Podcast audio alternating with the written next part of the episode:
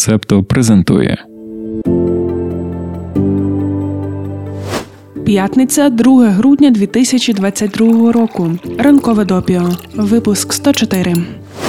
Доброго ранку! І давай без жодних ліричних відступів відразу до справ у світі. В минулому випуску ранкового допіо ми згадували, що в Китаї знову спалах коронавірусу. І досі там впроваджують дуже жорсткі карантинні заходи. Правляча комуністична партія стала об'єктом зростаючого громадського обурення, кульмінацією якого стали надзвичайно рідкісні загальнонаціональні протести, які почалися минулого тижня. Цього тижня китайці, які мешкають за кордоном, почали виходити на протести у своїх містах із закликами скасувати найсуворіші у світі протиковідні обмеження. Ковідна тема переросла і вгасла вільний Китай, Сі Цзіньпінь іде у відставку.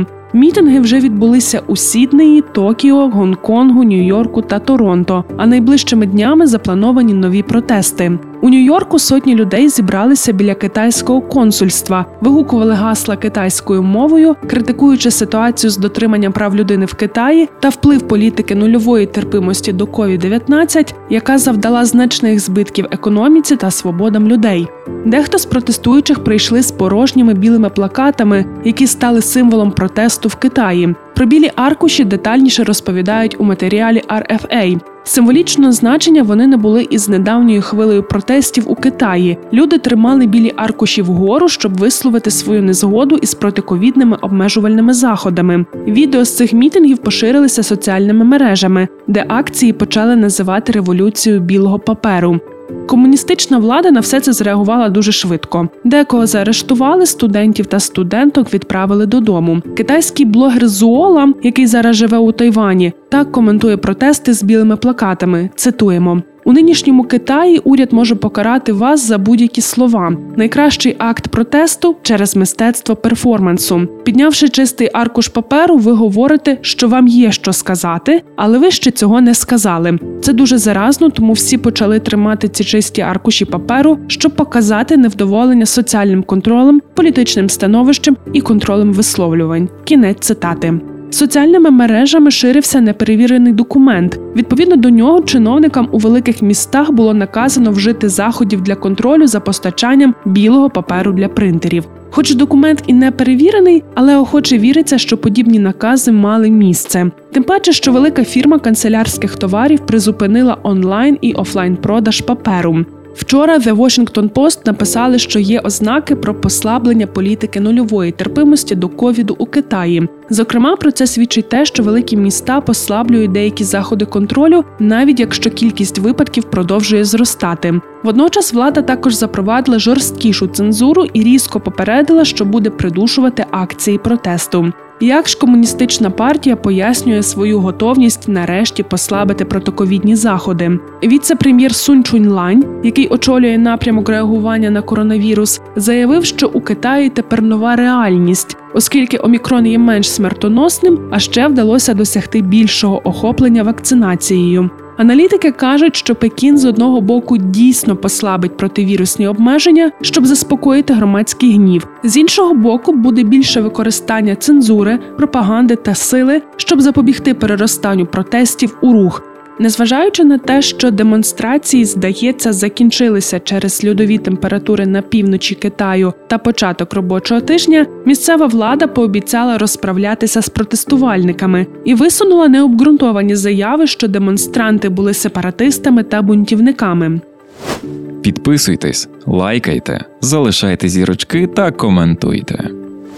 При підготовці цього випуску, окрім новин, які тут і зараз, ми натрапили на інформацію, що тридцять першого жовтня Верховний суд Індії заборонив принизливий тест на зґвалтування двома пальцями. Ми були вражені тим, що, виявляється, таку дикість практикували досі. Тож вирішили із тобою поділитися цими новими знаннями. Суть тесту полягає в тому, що лікар, який обстежує потерпілу, вводить два пальці в її піхву, щоб визначити, чи вона є, цитуємо, незайманою чи звиклою до статевого акту.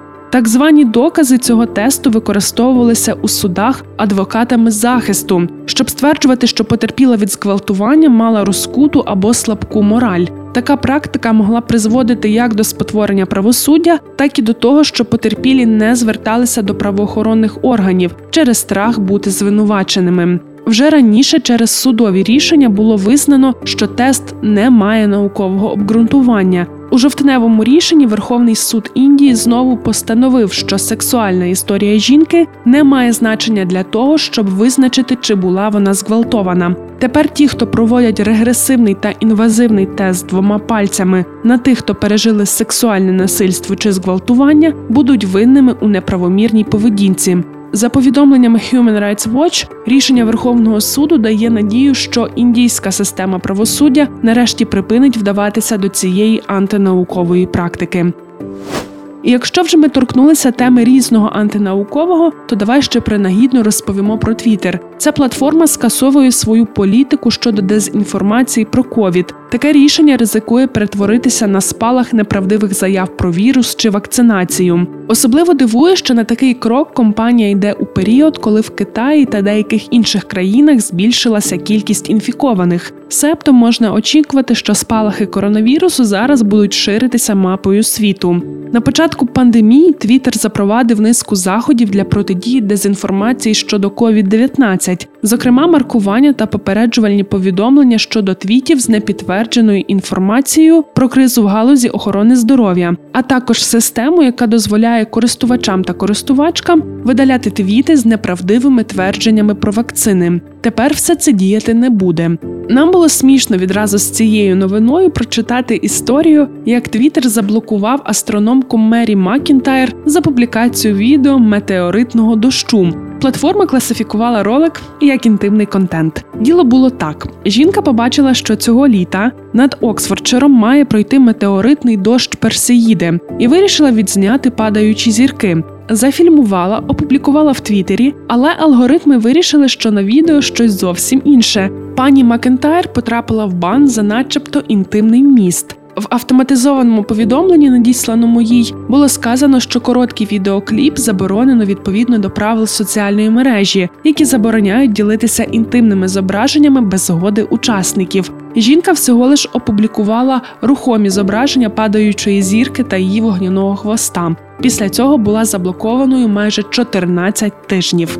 Новини про дезінформацію, її загрози та боротьбу із нею трапляються, мабуть, при підготовці кожного випуску ранкового допіо. Тож нічого дивного, що гострота цієї теми відображена також і в головному слові року. У дев'яносто сьомому випуску ми розповідали, що Collins Dictionary обрали слово року. У них це пермакриза. Тепер вибір зробила компанія Merriam-Webster. І це газлайтинг. Форма маніпуляції, що має на меті змусити людину чи групу людей сумніватися в адекватності свого сприйняття навколишньої дійсності, власної пам'яті та розсудливості. Merriam-Webster, пояснюючи свій вибір, підкреслюють, що обране слово є символом епохи дезінформації, фейкових новин, теорії змови, тролів у Твіттері та глибоких фейків. Дякуємо, що ви септо.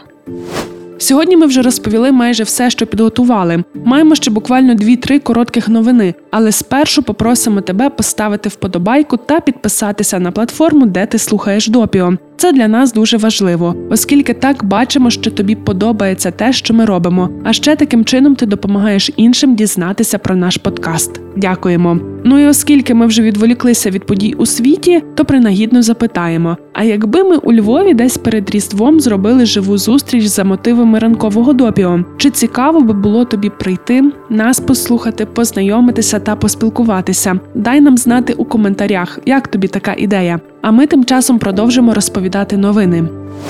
Стіки до ранкової кави. Про події стисло.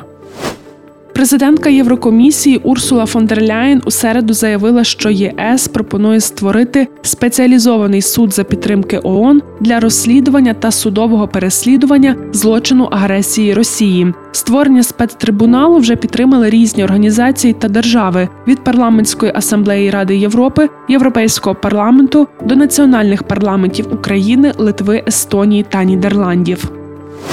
Американський фотограф Спенсер Тунік провів фотосесію, щоб нагадати австралійцям та австралійкам регулярно перевірятися на рак шкіри. Зйомки відбулися на пляжі Бонді, який на декілька годин оголосили нудистським. Тисячі жителів та жительок Сіднея роздяглися, щоб позувати фотографу. Таку кампанію придумала благодійна організація Skin Check Champions до Національного тижня боротьби з раком шкіри. Австралія має один із найвищих у світі показників цього захворювання. Його діагностують у двох із трьох людей до сімдесяти років.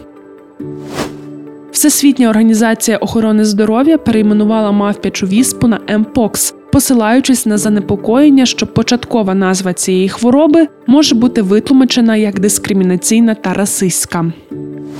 Буддистський храм у центральному Таїланді залишився без ченців після того, як вони не пройшли перевірку на наркотики та були позбавлені сану. Аналізи чотирьох монахів, включаючи настоятеля храму, дали позитивний результат на метамфетамін. Зараз усіх відправили до клініки для проходження реабілітації від наркозалежності. У повідомленнях місцевої влади йдеться лише про інцидент. Втім, немає пояснення, чим ж цей храм привернув увагу правоохоронних органів, що там вирішили провести тести. Все, більше нічого не маємо до оповідки. Спокійних та безпечних тобі вихідних і якомога більше освітлених годин. Почуємося. Ви прослухали подкаст «Ранкове допіо». Шукайте Септо в соцмережах, діліться враженнями та розповідайте іншим.